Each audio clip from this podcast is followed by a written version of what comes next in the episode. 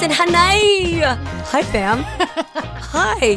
How you doing, Hanai? Maybe I'm talking a little bit more emphatically this way because Mama Mai decided to come to my podcast for God knows why. Because she hates podcasts. This is so boring. I sit here, I fall asleep. She literally just said that to me, which is so fucking rude. Yeah, I was surprised when I brought her in and she knew Matthew, and I was like, "What the fuck?" Right? Because and then, Matthew had come to our house. Matthew and Hussey then he was said that, and I was like, "What Yep. the fuck?" relationship expert Matthew Hussey was just on the show, and so he was outside while Mama Mai came into the guest room, and we started the show. But just to say, Mama Mai, thank you for coming. I hope in some way, shape, or form you are proud of me to be able to host a podcast, and proud of your son Dennis, who is here, who has actually showed me what podcasts were six years ago and put me on the map. Serial was my first one, and then Yep. S Town. Yeah, yeah. S- and- those are two. Like S Town's a really fast one that you can watch.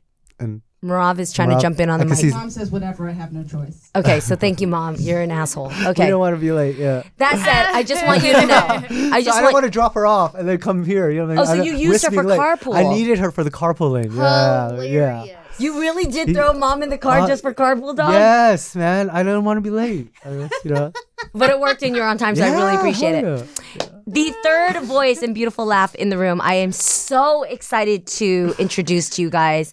Um, y'all know I rep the Bay hard, and from the Bay came just a handful of talents that I can say I personally know, and one of them has been a ride or die to me. She is so faith driven, so hardworking, so committed, loyal, and passionate, and one of the funniest, funniest women I know out there with an authentic sense of humor.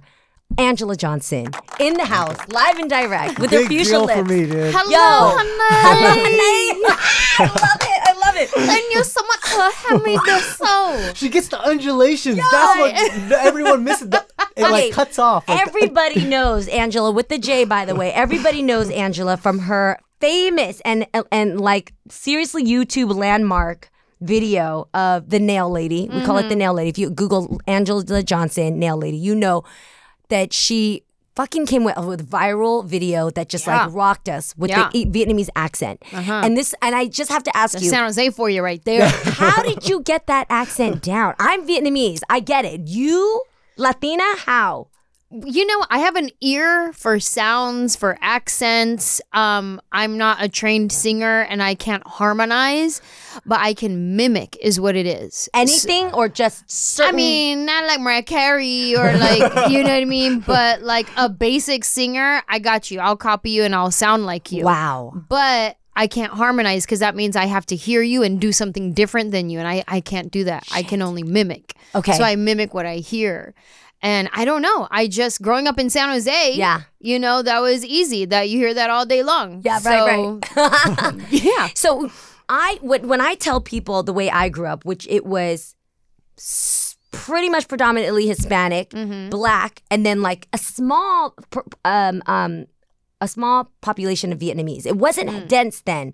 So for you, what was what did your uh, lens of the Bay look like? Mm, very Because now it's Mexican. all mixed, right? Yeah, yeah. Now it's pretty mixed mixed, heavy very white. Indian. He- heavy Indian, heavy white, mixed Asian kids. Uh huh. Uh-huh. And heavy Lot of- Asian. yes. Engine engineers all over the place. Okay, so for you it was Well, Indian. and also I live right off First Street, right at the like beginning of technology central, Mm. where it was like you know Sun Microsystems, Cisco Systems, like all when those were like the hot Right. tech companies at the time. I lived right not too far from there, so it was a lot of Portuguese, Indian, Mexican, white.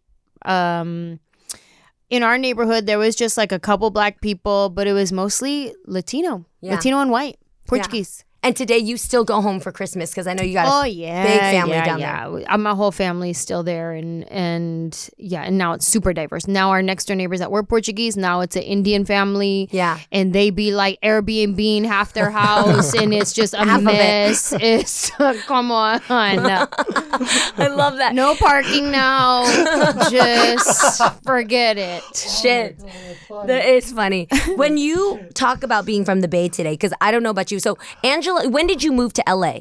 Sixteen years ago, I moved 15 years ago. I think that, no, wait, no, no. now two thousand 20. That's sixteen. 2003. Same, actually. 16 Okay, years ago. same, That's same. crazy. So, you and I came, and the come up is so real. Like I, I gotta give us like pats on. Mm-hmm. on. the back for real Yes. because we came from nothing. We didn't fuck nobody to get Nope, here. We didn't have like a nice little like air that we like came from. Can you There's- imagine if I was all, oh, speak for yourself? No, I'm just kidding. just kidding. I put in my work. Nah, No, but for real, when I talk about being from the Bay today, I know you hear the same Yeah. thing, and there's a different thing about us women from the Bay. We come, we we don't relate to New York. We don't. we we're find not each other. completely, and we we're chill. We're just there's there's something about the Mm-hmm. women from the Bay that are just so cool and chill and just so independent. I Mm-hmm. mean, what would you describe being from the Bay made you today? also i would say maybe this is uh, an attribute of the bay maybe it's not i don't know. Maybe it's just because we're just cool chicks. But i would say you and i also have the vibe of there's enough for all of us. I'm not competing against Yes. you. You're not my competition. How can i help you? What do i got that you need? Okay what do you got? How can we help each other? Let's link arms. Let's go. Yes. like there's that vibe Yeah. as opposed to like a you know backstabby like oh how come she got this or whatever You lose, I win. It's gotta right be like net yeah, zero. yeah yeah It's what you just that. described to me made me think of. Do you know Killer Mike? not personally Okay, okay. So Killer Mike, super woke, amazing, um, um, dude, a man for the culture. But I asked him one time because he has real love for the Bay, and I was like, "Why do you think the Bay is just so cool and yet so successful? Like it's a good meld of both." I'll tell you what it is. I think it is. Really, The hippie culture. Hippie culture. Hippie what do you mean by that? Well, the- from the uh, 60s from the, love the 60s, san yeah. francisco And then those kid, those people had their kids, and Ah. they kind of instilled those those values. Plus, of course, there's a lot of opportunity. You don't have to be, you know, Okay, stab I have Mm. That makes the back sense. when you have opportunity and those values. his answer to me blends a little bit of both what you guys just said, which is he said, Y'all came up poor. He's like, Y'all came up poor and really built that city to become what Mm. it is.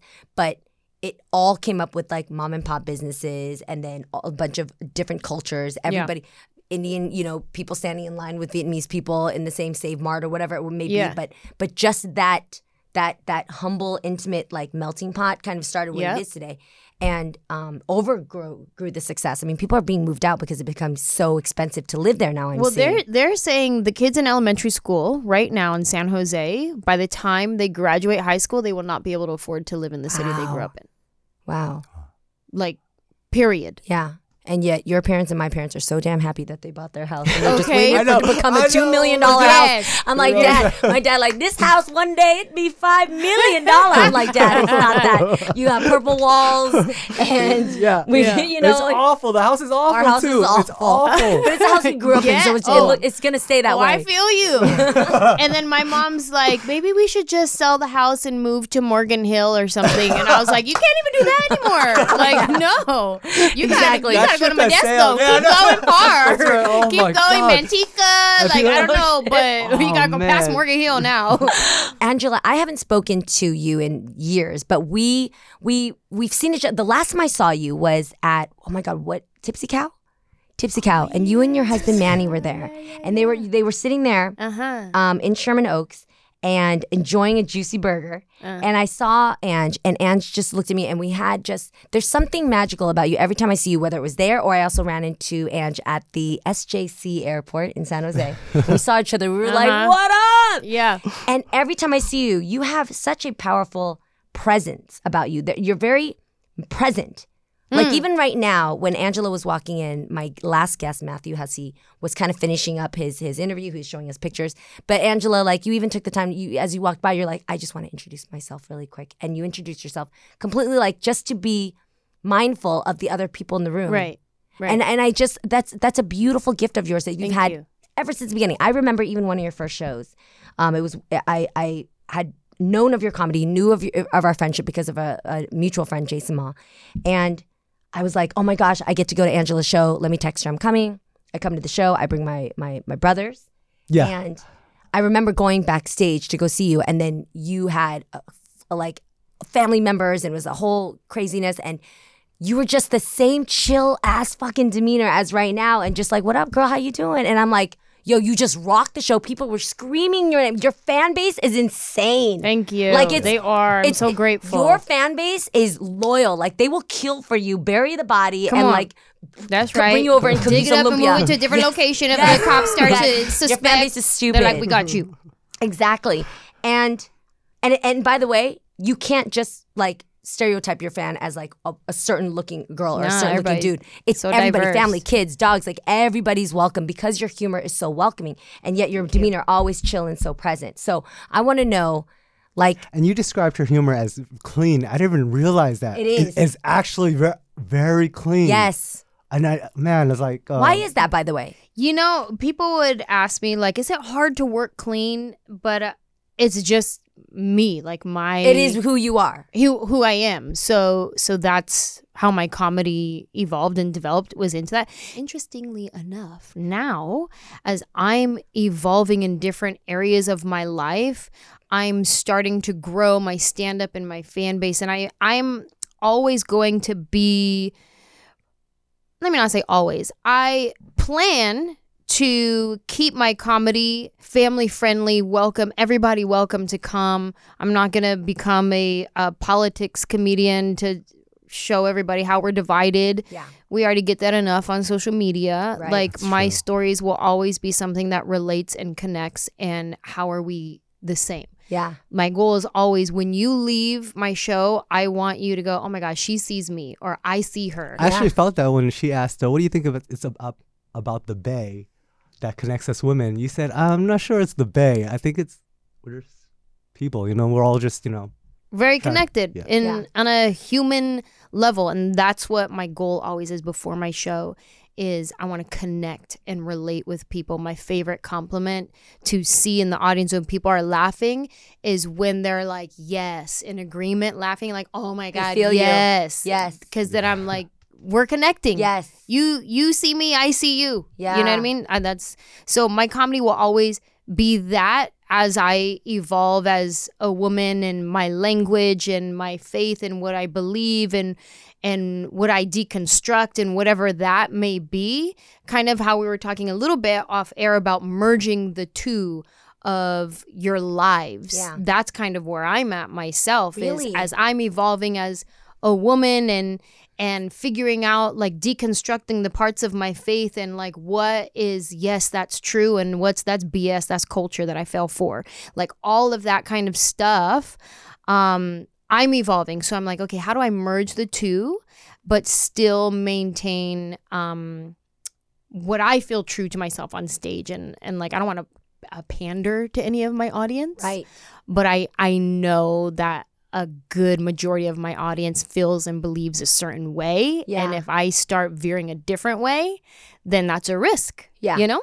But as long as I'm staying true to myself, then it's a risk that's always worth willing to take. Absolutely. And I think about you a lot when it comes to the way the culture and comedy has either needed to change or is considering changing. And what I mean by that is like on the talk show The Real, I'm constantly talking about the fuck ups in in in society. Right. You know, um, cultural appropriation, slander or or jokes made on the LGBTQ community, um, comedy in general, what's okay, why can't we find a host for the damn Oscars? Like all this things centered around comedy. I feel like comedy is at the peak of its like um a spotlight right now where people are like yo waiting for you guys to mess up you guys can't even have phones open in your shows anymore like so for you being so like since 2003 and beyond uh, you know um, being a natural comic do you find that you how do you feel in the pressure if there's any of comedy today and what's going on in the world Uh sure there's pressure. It's it's and I like you said work clean. So you think like, "Oh, how could she offend people?" They find something. They'll figure out really something for you even honey, I started telling this joke uh, based on a story that happened with me and Manny where I thought he died, right? yep And Manny being your husband Fear Yep. of death is that's my biggest fear, right? wow So, like, I have my emotional support animal to help me with my anxiety. There's a dog in the studio Chilling right in the corner. Sleeping, yeah. like a villain and now I'm I'm just have anxiety that my emotional support animal is gonna die. Like it's full on like there's this thing about death, right? So I tell this story about this one time that I woke up in the middle of the night and I thought my husband was dead because he wasn't and he never made it home. Oh, right. oh god i hate that This whole story that I tell, it's like a good 17 to 20 minutes it takes me to tell this entire story on stage and i we go up and down a whole journey and and i And it's funny or it's like oh a it's heartfelt- funny Okay. but i take you i take you there i talk and a about real experience of anxiety for you. Oh, I talk about I walked out what his funeral would be like and how I was imagining myself at his funeral. And so, like, I'm acting it out for people in front of people. And it's like, it gets a little awkward because it's like quiet. Very dark. But it's dark in that moment. It- But people are laughing because because he's you okay and we know- Well, you know it. You know, like when I'm doing like the somber thank you, like I was at the funeral, you know the somber thank you. Yeah, yeah, yeah. So people are laughing because like, sure. oh, that's dark, but also, oh, I get what she's talking about. yeah, You know yeah. what I mean? So it was like it's one of those type of moments, and it's like a good journey that I take people on, and it's a real story that happened to me. I've gotten messages from people. Um, my husband died, Oh shit. and I didn't even think about that. That is so insensitive of you. You can't just talk about things so hypothetical. I don't understand so so like flippantly like that. Like that was i came here to have a good time and now i'm just reminded of this and you you can't do that. Right? And then i got torn and i was like oh shit. I can't even like just share my own fears because i have to be sensitive to other people's fears and other people's Mm, triggers interesting, and other people i can't even do this now i can't talk about my my fear Yeah. I can't talk about an actual story that happened. Right. Wow, what am I allowed to talk about? Right. You know what I mean? And it was like it kind of ate at me for a minute and and I had to wrestle with it like where's the line that I get to draw for myself yeah. as What's an your artist? rule when it comes to this? Yeah. Right? And there are no rules. There are no so I ended up I called uh, a good friend of mine in in comedy. Her name is Eliza and I respect her so much and she's so talented and and she's another female comic who is crushing right now just Netflix special after Netflix special. So I call her and I'm like, "Hey, what do you what do you think about this? Like how do I handle this?" Yeah. And she was like, first of all, that's your story. She can't tell you what you can and can't do. But if you are now um, shaming widows, then then you shouldn't talk about your marriage because now you're shaming single people. Oh. You know what? You When also shouldn't talk about being Mexican because now you're shaming all the other ethnicities. You also shouldn't talk about having brothers and sisters because now you're shaming all the Single only kids, childs yeah. out there. Screw that. No. Like that's not what it's about. Like I'm sorry you were offended. I'm sorry you were triggered, but this is my truth. This is my story. Yes. You know what I mean? And so I have now like adopted that Mm. in if it's true to me Yes. and I stand by it and I know my heart's intention is not to hurt anyone. It is not to like stir up something inside of you. My goal is always to connect, relate and bring joy, right? So if you are offended in the process of that, I am so sorry because that was not my intention, but I'm also not responsible for your feelings. Mm, that part. So, That's really dope. That's hard. I actually think that applies to life. Uh, our family. What do you mean? uh, well, I mean, we have this problem a lot. Like, Mama Mike, um, can you step out for a second? Mama- oh, you knew? How do you know? What the? she reads context clues. Uh, well, I mean, she she like they talked about their abuse, Mm. abuses that happened in our family. Mm. Right. Okay, and Saw um, episode. s- dude, our family's torn from that. From that episode, from that, Yeah. it's it doesn't like not- the like it's bad, like small. like our first split Christmas in my what? How I'm like, hold am I 41? 41 years. Wow. Our first split Christmas it's so stupid so because trivial, half the because- family felt, and this is old school thinking, but they felt the shit that is dark that goes on in your family. Stays you there. never Right. let other people know. You never let them know. You save face for the grandfather that abused, the the the cousin that did wrong. Like you you actually. You, we're not saying we have to protect them or invite them to dinner, but you do not tell other people that we are jacked. Like, and so that ended up, and and and I actually, you know, before I pressed upload for that YouTube video, um, I had to debate with Yep. whether or not I protect my family's beliefs and what they think is right, or what inevitably helped me to heal, and my my Vietnamese immigrant mother, who is actually doing the most un-Vietnamese thing, which is talking about her truth Mm-hmm. and about her abuse that she went through when she was growing up. I have to honor that It's, Yep. uh, you know what I mean? Even though all my family members, I love them, I have to honor breaking generational curses. Yep. I don't want my cousins to go on thinking like, let's just like hide our shit and act like everything's okay. No, actually talking about it doesn't shame. We also own that our grandfather came from a different generation and did what he thought was right. And yo, he's still in the family, and and and you know, even though my mom has a different feeling towards him, he's my grandfather, and I I I I still respect him for that, but I'm not going to respect his actions. And we have to put a stop to that and own that there da- there's damage to be done, and the healing starts when you own that. Right. it's weird because Jeannie still really wants to reconcile with Grandpa, and I'm just like, um, I don't, I don't know if it's like he, he's gonna change. It's just like you know, I still, you know, like bow when I speak to him and stuff like that, and still, you know, say Yeah. what's up. But it's, it's just, it's Here's just a whatevs. question: Does he need to change for healing to take place? I think the answer for anybody would be yes. However, he's so old that Uh-huh. you wonder does he a care to change and does he need to change because he's just old now like how Mm-hmm. old is he like 90 or 80 86. 86 popping by the way the guy is popping wearing Yeah. tracksuits like a like a g Come and through. just yeah and just and and but do we care like i think that if somebody wants to change it has to be their decision i don't think he's ready for that but i do i do in my life just because i'm so I just like to clean, like just like your house. When you see Yeah. dirt in a corner, when you see like a window, you want to clean. Let's just clean. And if it, the window wants to get dirty again, that's the window's job. But I, my job, it, for my space, Mm-hmm. is to be clean. I hear that. So we just we just talked about on our podcast. We my husband and I have a podcast called Knights at the Round Table, and we talk about life, faith, love, all the things. I need to be invited. And I hope you would come. Okay, thank you so much. Y'all Thanks heard it here first. yeah.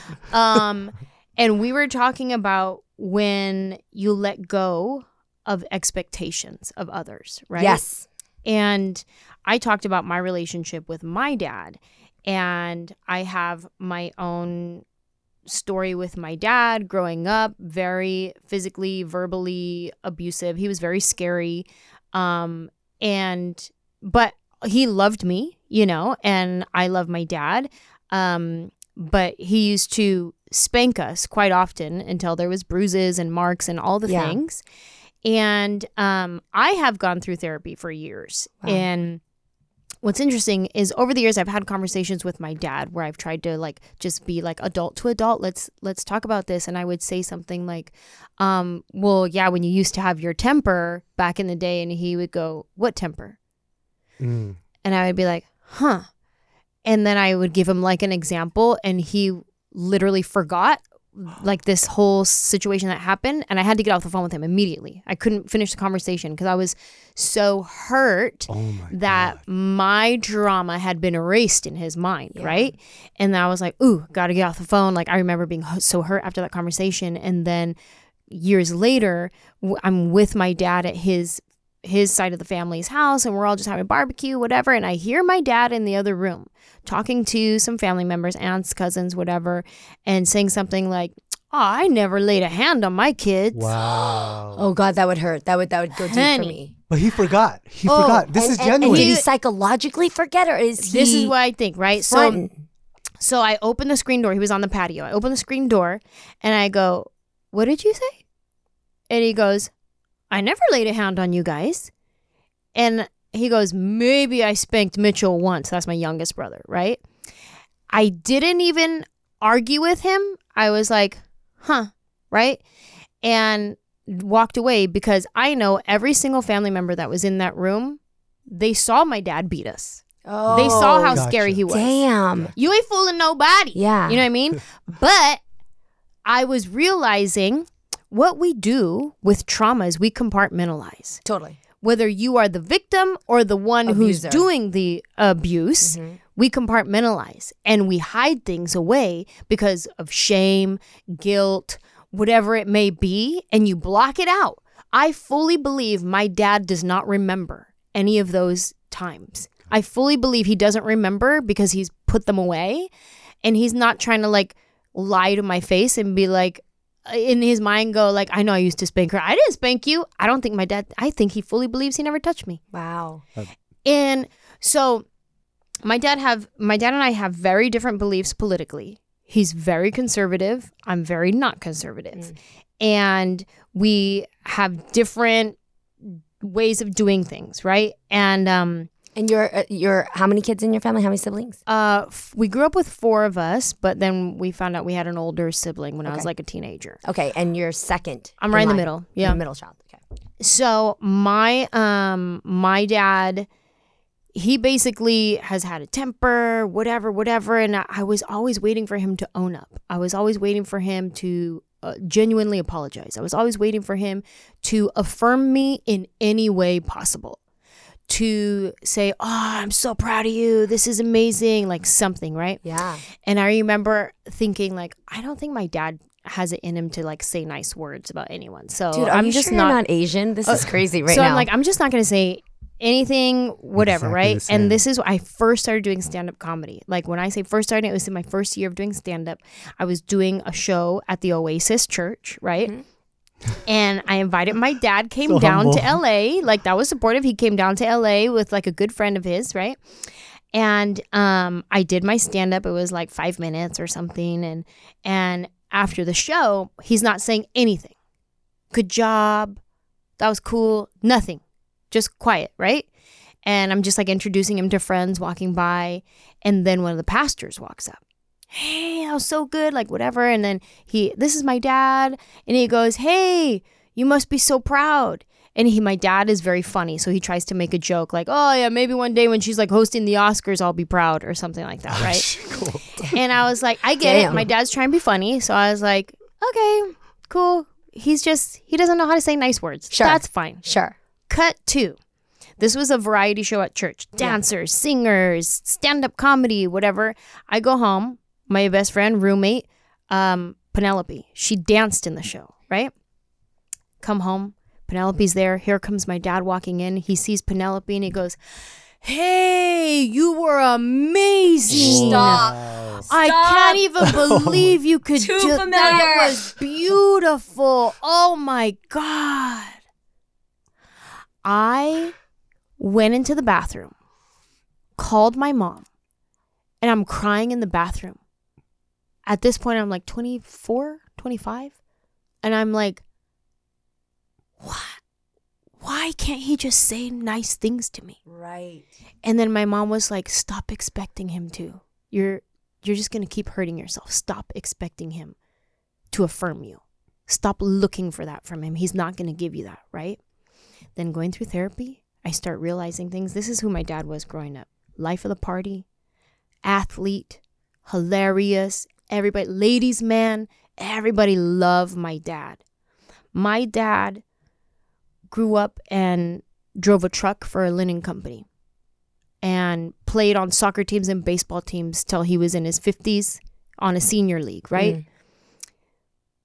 My dad is very competitive. Him saying, You're amazing to me equals him losing. Does that make sense? It doesn't because I need you to break it down. Okay, But so- your butt, we're going to take a quick break. Anjelah's going to come right back and tell us the rest of this amazing story. Coming back, Okay. Anjelah. This is why I think it was confusing because I missed a part. Okay. My dad will not say nice things to me. He will not affirm me. But when I meet his friends, they will tell me all the time, Oh, your dad talks about you all the time. He tells us how proud he is of you. Genuinely, He's not in passing. genuinely, genuinely like, Of course, oh yeah. my God, your dad, he tells us about you and you're so successful and, and man, he's so proud of you. And I would say, Really? He never says that to me. Like, how come he says it to you? And this is why. Because when he says it to his friends, he's still winning. This is my daughter. Look what she's doing. She's amazing. She's successful. She's this. So he's still winning. I'm winning you. My daughter's doing this. But if he says it to me, He's divided He- the, the power that he's giving now. He's giving the power over to you. So so you are getting it, not him in control of you. God, when you put it Right. like that, it makes it like. I get it. I get it. it's petty. It it's makes it so competitive. petty. he was he's always used to being number one. Wow. I'm the champion. That I I'm mean, the girl, best. how many I- I therapy really sessions don't- did it take for you to get that? I'm That's- the best. I'm the champion. If I tell you hmm. you're the best, Then that means sudden- I'm not the best. Right, and you just But gave if it I to tell me. my friend my daughter's the best, that's my daughter. I'm still the best. Why do you think he has that? Is that just a personality thing or is that coming from something? It doesn't always have to be traumatic, but maybe. Do you think that came from something? Was his mom and dad like that? I just think I don't know. We're all human with our own quirks. And does he compliment your mom? Like, has your mom ever heard it? No. And your mom's cool with it? Well, they're divorced. Ah. They've been divorced since I was eight. My dad would make jokes about my mom my whole childhood. Like, so have you? So have you ever gotten to sit him down, square off with him? Oh, And that's what explain I've to him. I've tried, and This is this is her dream with grandpa. and he Yeah, yeah, yeah. doesn't. I'm very like I need to clear the motherfucking She wants air. I Okay, don't so like- this is why I was saying, do you think people need to change in order to get healing? Because I have tried to have conversations, and he is not there. He's he has compartmentalized. He doesn't even remember a lot of these things. he, you swear you look at him dead in the eyes, and he doesn't remember hitting you. Here's the thing: I've never looked him in the eye in that conversation, other than when he looked at me in front of family and said, "I never spanked you See, guys." that's what it's needed. Uh, if I'm honest, if if I'm honest, and then I want to make a clarification to the do people need to change in order to heal?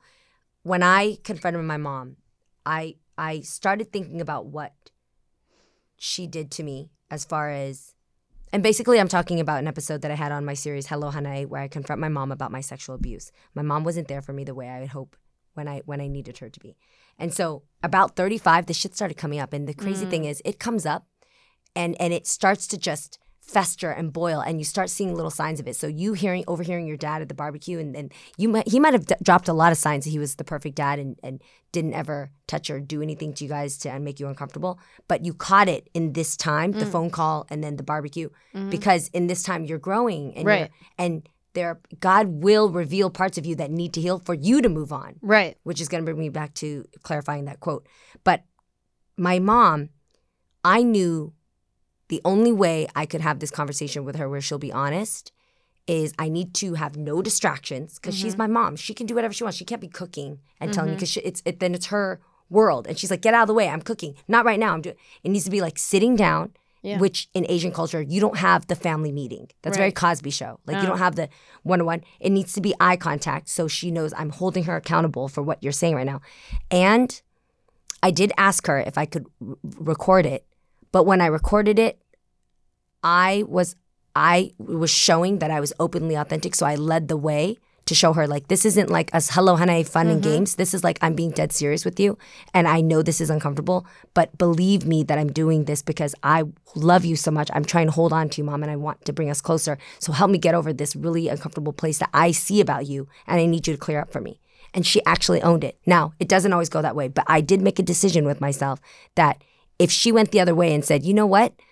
This isn't my problem. I I don't know what happened and I don't understand it, but this is you. If she went there, I was ready for it. I mm. really was. And I would already, I already knew I was going to deposit her in this is where my mom's level of growth is. Yeah. And I'm going to soar beyond that. And she's always going to still be my mom, but I can't rely on her to have the same understanding where I Yep. want to go. Right? Exactly. So I want to say to you, I don't think you need him to change in order to heal. I thought that you meant, does he need to change in order to heal? Yes. Oh, him. he, yes. he needs to change in order to heal. But I'm You- not responsible for his healing. Right. For and so, sure. th- yes. Yeah. Okay. Yes. And you, yeah, you so get I was that. asking, like, with, for you to heal, does your grandpa need to change? Because that's what I came to is that I'm gonna stop expecting my dad to have a revelation Sure. of his past, to own responsibility for anything, to uh, apologize to anything. I'm just going to enjoy the relationship that I do have with him now, which is Genuinely. Because he- Genuinely. no, because he's a different. He doesn't remember. He's a different yeah, person. We have a great Yeah. relationship. It's Why am I still unsettled if you haven't sat down with him, though? Am, am I pushing too much for that? I mean, no, Is I mean, maybe I tight? could. He's I definitely not that knows. type. He's I not that type. she knows. I did have a conversation with my dad on Father's Day, not about this, but so it was kind of like my roundabout way of getting him to try to own up to something that he did wrong in my life. And I was like, "Hey, Dad, Happy Father's Day. Hey, thank you." And he said, "Um, let me ask you a question since it's Father's Day Is this in person or on the phone? on again? the phone. Oh, he doesn't live by me. He's in San Jose, and I'm in LA. Okay. But, So the- I but, the- but that's a, an important element. Just I go, Dad, um, if you were sitting down with a new father right now and you could tell him, this is one thing I did right for my kids and this is one thing I did wrong. And I would I would go back and do this differently. What would it be? And I was like, he has to fess up to something. This is now. good. I mean, this is good. You know what I mean? Look at her face, so cute, And, uh, so cute. he says that um, the one thing he did right was um, taking us camping and spending that quality time with us. And here's the thing about this conversation it opened my eyes so much to my dad's side of the story of my parents' divorce. He was like, I.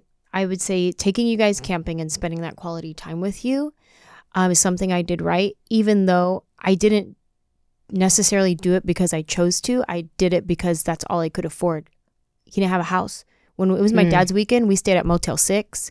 We stayed at whatever random Oasis Wow. motel. We and he took us camping Oh wow. so we could sleep in the tent.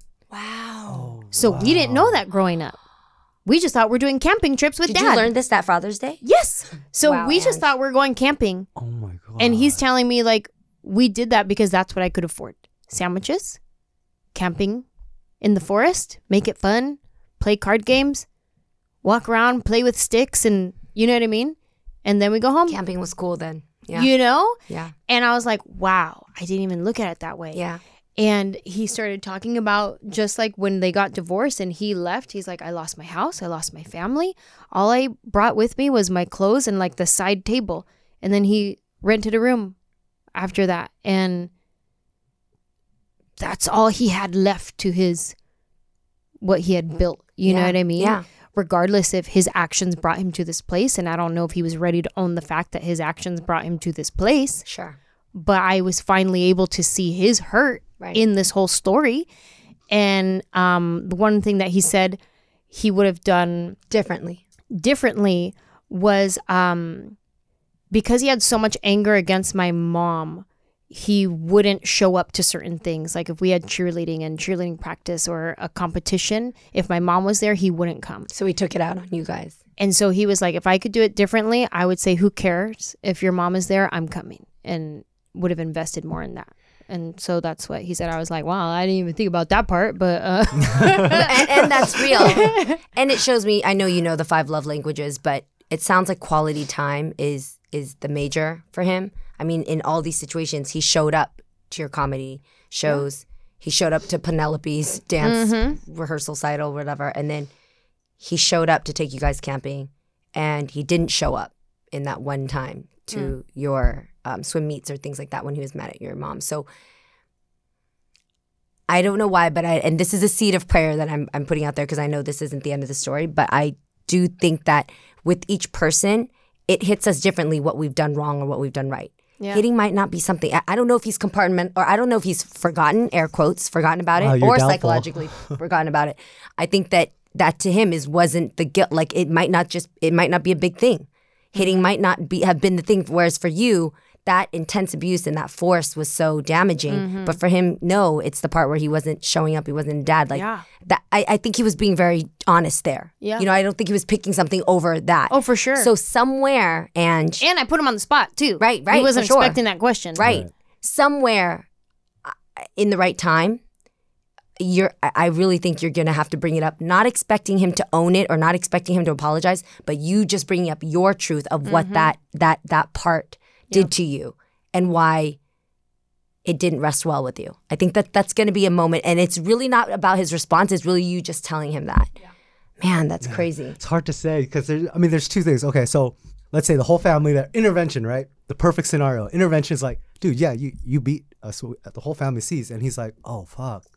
Mm-hmm. Well, I'm sorry for what who I used to be or something like that. And he genuinely forgot, right? Like Right. amnesia or something like that, right? Like, and then, but then the other scenario is like everything's fine now. Everything's kosher, right? Like, Right. You guys like- turn out worse. That's the same as grandpa. That's what I think he'd do. He'd be like, okay, sorry. If if he said sorry. He remembers for sure because he's still doing Right, right. He still he still berates still and, and, and, and like- abuses. Yeah. But I think I, that's why I think it's very important, like you and Manny said on your podcast. If you do go in and you ever do, it's only to let your dad know in a, in a way of like, I love you, but yo, I got to tell you this. This I will always remember forever, and mm-hmm. and it's unfortunate that it came from you. But I love you today to tell you mm. that what I learned from it, I'm not going to ever commit it or do to anybody else in any. And I learned not to be a violent person. Maybe even your comedy came so loving and welcoming and clean because of that. And dad, it was because of what you did to me. So I just need you to know that that still sits with me today. And it's just a statement. Mm. It's not a for it's not a, a for a reaction. Yeah. It's not waiting for something back. Yeah. That's Well, it's interesting. definitely something to think about for sure, and something I would definitely bring up with my therapist. yeah, And right? be like, girl, Yo, by the way, this. how long have you been going to your therapist? Probably 10 years. Mileage. Get out. What made you so woke to therapy? I started seeing a therapist because my my cousin, he was like my first therapist because he was in therapy. I would talk to him about things and then he would give me his therapy. He taught me so many tools, right? For my tool belt that I had no idea how to process my feelings, how to own my feelings. Yeah. How he's the one who first taught me I'm sorry you feel that way. Which can be used in an abusive way of not owning your own, Yes. you know, Yeah. actions. Yes. But he taught me those little things. I don't have to be responsible for people's can't be- feelings, yes. right? So since him, then I started seeing my own therapist, and I bounced around to different people. You got to find who you vibe with and and whatnot. But um, I have also started um my spiritual. She's a good friend of mine, but she's my spiritual like mentor um, teacher. I've been taking her um, women's circle course. Her name is krista gifford and she's teaching me about uh, energy feminine and masculine energy um, my chakras Wow. my um, trauma in my body and releasing that trauma and how you can hold lineage pain. You Ugh. could be holding pain from if your great grandmother was raped and you're holding on to pain from her. Like so many different layers. She's taught me about collective pain that you could be feeling there was an offense against you. There could have been offense just against women in general, and you're Ugh. feeling that. Ugh. Like, so I'm learning so much more. Like, I've been in therapy for years and I'm learning how to, and I, this is what I would bring up. I would say, um, I've, I've gone to therapy and I've learned to forgive my dad.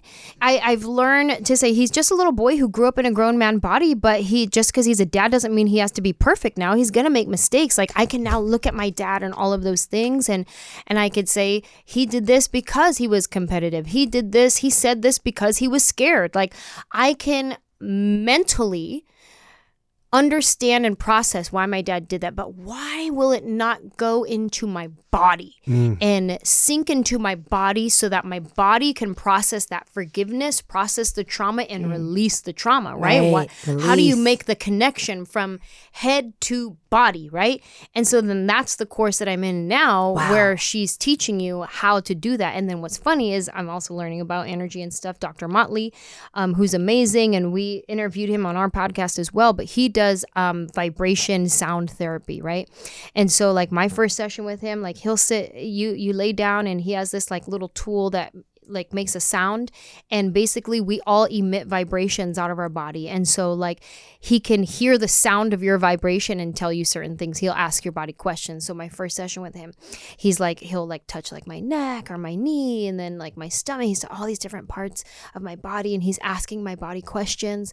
And then he says to me okay um you're holding a trauma in one of your organs. Shut up. And then he's like asking questions, and I, I forget which one he said. I think it was like my liver or something. We'll just go with liver for now. He's like, okay, you're holding a trauma in your liver, and it stems from an emotion. Hold on, anger, guilt, shame, fear, anger, and um, it's connected to a family member, uh, brother, sister, mother, father. He's auntie, guessing uncle. this? No, he's asking my body. He's, Right? it's an So intuition. Is It's like what is it? intuitive, but, But he's the body's hearing the responding in vibration. some way? Yes. So he's, feeling hearing your body's the vibration, vibration, Oh, is he right? attuned to that. And then so he's listening to the sound that it's giving with his little tool that he has. He's like scratches it and it emits a sound. And he's like, okay. What the? And he's Where like, do you buy this? he's like, Is it okay. a Sharper image? Oh How? But I don't. No, they're out of business. But um, so then he's like, okay, you you're holding on to anger connected to a family member, brother, sister, mother, father. Anger with your father. Dead ass dead. What? I'm deceased. No way. He nailed that. And I was like, bruh, Yeah. I've been in therapy talking about anger with my father, from my father, inner rage that I've got from my father. Like, and you're telling me that my body just told you that. The vibrations of my body just told you that I have this blockage in my liver or whatever organ because of that. Your adrenal glands are fatigued and it's connected to Oh, it's all connected. rage. Yeah. It's connected to um, fear in Oh, your body. God. Like all kinds of craziness. I'll connect you with him. His name's uh, Dr. Motley. And um, I met him through Krista. And um, Krista Gifford is my my spiritual mentor right now. And so How do you get that vibration to get to the good vibration? Like, how do you get it to? How do you remove? a lot of self work and meditation and so like when i left that session he was like um and he does like clearing stuff with you as well but when i left that med- that meeting he was like okay next time you go home and you meditate i want you to just think about the generation of men in your family your dad your uh, your grandfather, your great grandfather, and your great great grandfather. If you never met them, I want you to just think on them, and then I want you to just pay attention to your body. Do you feel a pain anywhere? Do you feel a sensation, a tingle, a whatever? And just pay attention and just take notes on it, and then bring me back those notes, right? And so I did that. I did my meditation, and all of a sudden I felt like this like pain in my shoulder, and I was like, I don't know what the hell this means but I'm gonna feel I'm gonna let him know that I'm feeling this pain and then the next time I come in then he's doing like some other like kind of like chiropractic adjustment work and it's like releasing trauma in your body and he gives you different supplements. He's very eastern medicine gives you like different um herbs and and Natural, thing holistic. nat- everything's natural holistic with him. And um a lot of self work like you you go home and do the work the meditating the you know aligning your energy understanding balancing you know feminine energy and masculine energy and all of those things. It's just like a different approach to bringing healing to your body because i feel like i can understand the healing in my brain but i want it to actually sink into my Yes. body so i can process it and let it go Yes. God, the self awareness that Yeah, you honey. encompass is incredible.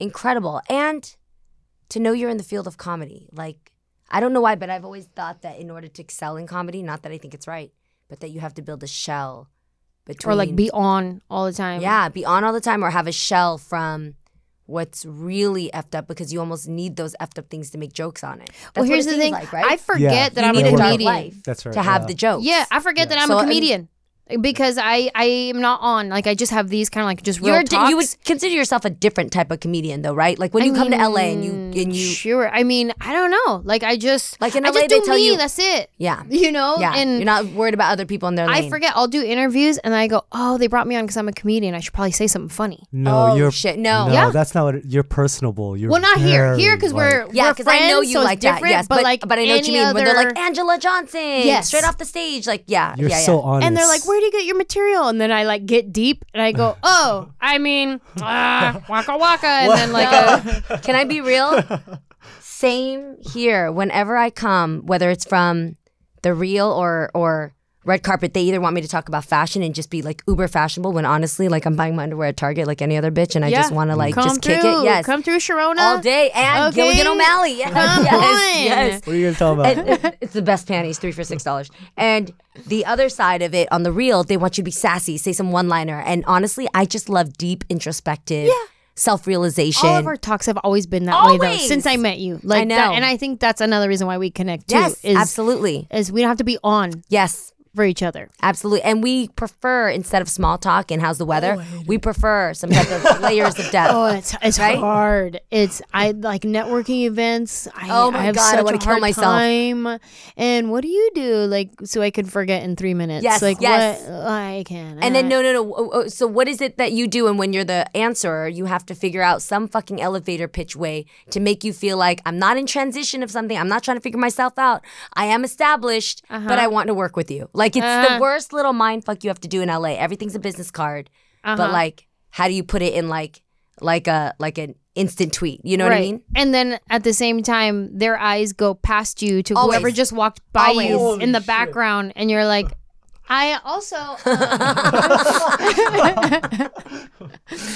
oh my god! But today you're really happy with Manny. You guys are going strong. It Oh feels like. Oh yeah, and we this did. podcast. Um, we have our podcast Knights at the Round Table. It's um myself, Manny, and our friend Brandon, and we just again live. We've we've done episodes of like what's one lie the church sold you, and we talk about deconstructing our faith.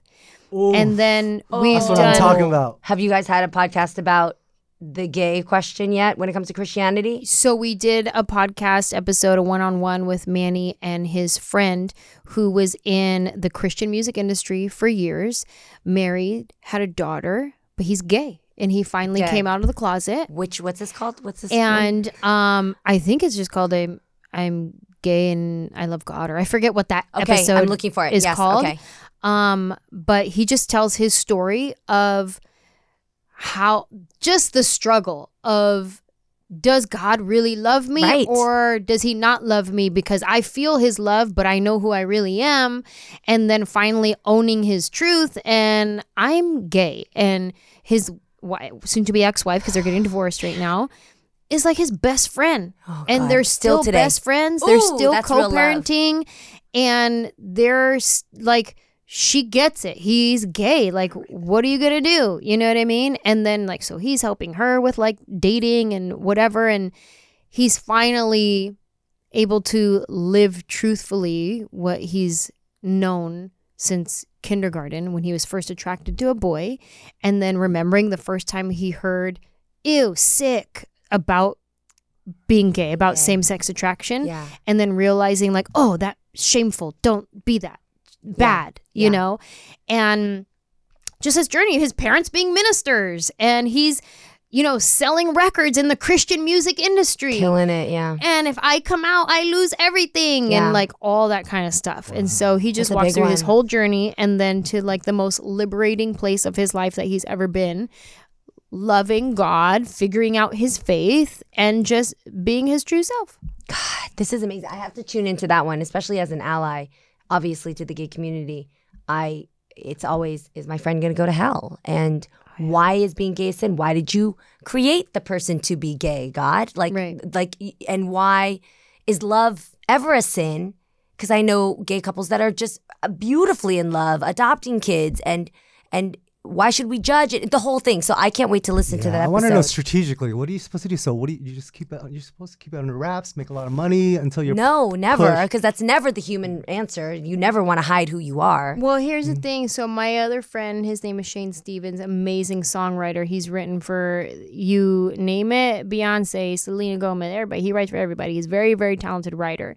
Um, very, very gay. He's not hiding it from nobody, right? Okay. Grew up, dad a minister, same thing. He told his story on my friend Krista's podcast, um, Krista Gifford, uh, Head to Heart podcast, and he shares his story of his dad being a drunk abuser, um, abusing him and his mom. But then he gets to preach, but he's not allowed to sing in the ministry because he's gay.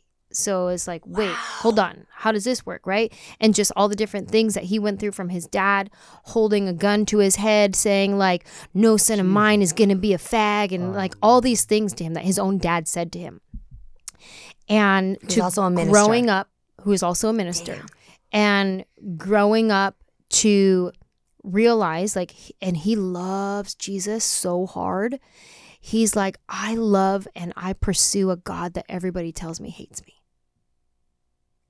How and do all because he feels the Holy Spirit with him. honey, Okay. he Because I was going to say, he's not just doing it because, When- like, no, he was raised like, with it. He really feels he God will with him. tell you some encounter stories of Jesus met him when he went on a hike. Jesus met him in the Uber.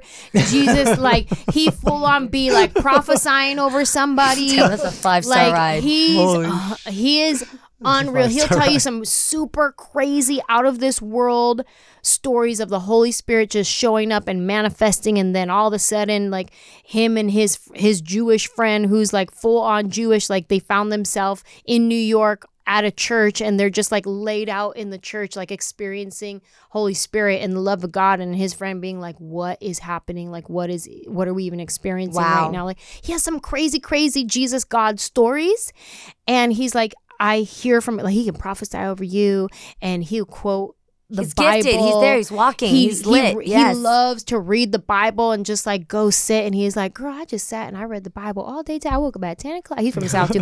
I woke up at ten o'clock in the morning. I sat there with my coffee. I read the Bible. Then you know it's, it's five o'clock at night. that really I'm is still no, that reading really the is Bible. love because I can't I can't get through that book. That's what I'm saying. I And get he it. just- I'm an atheist, by he the way, so like that's loves- crazy to me. Like he loves Jesus and he'll read the whole Bible and he'll tell me, he said, you know what? I hear God so clearly. He speaks to me so clearly and How? I can like tell you things. I have never heard God tell me to not be gay. wow, that's So incredible. he is, is just, I subscribe to love. Yeah, yeah, That's where I'm at in my life. yes.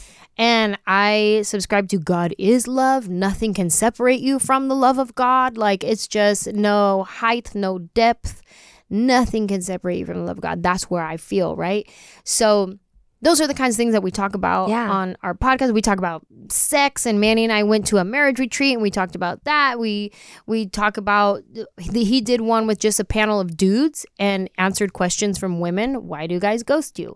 Why when they say this, they really mean this? And then there was a married guy, a single guy, and like they went through and just like answered different questions. So So we're talking about a bunch of different stuff, but it all always includes love, faith, and acceptance. And that's our mm. whole benediction at the end is oh. we hope you find a seat at the table. And if you don't, you're always welcome at ours. And Hence, that's night, night at the round table. Knights at the Round Table. Knights at the round table. I love it. So we can find you on your podcast, you and Manny.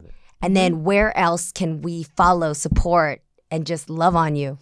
Thank you. My social media is just at Anjelah Johnson. With the J. with a J, A N J E L A H, and I've been on the most amazing social media detox for the month of January. Yo. I haven't logged on for an entire month.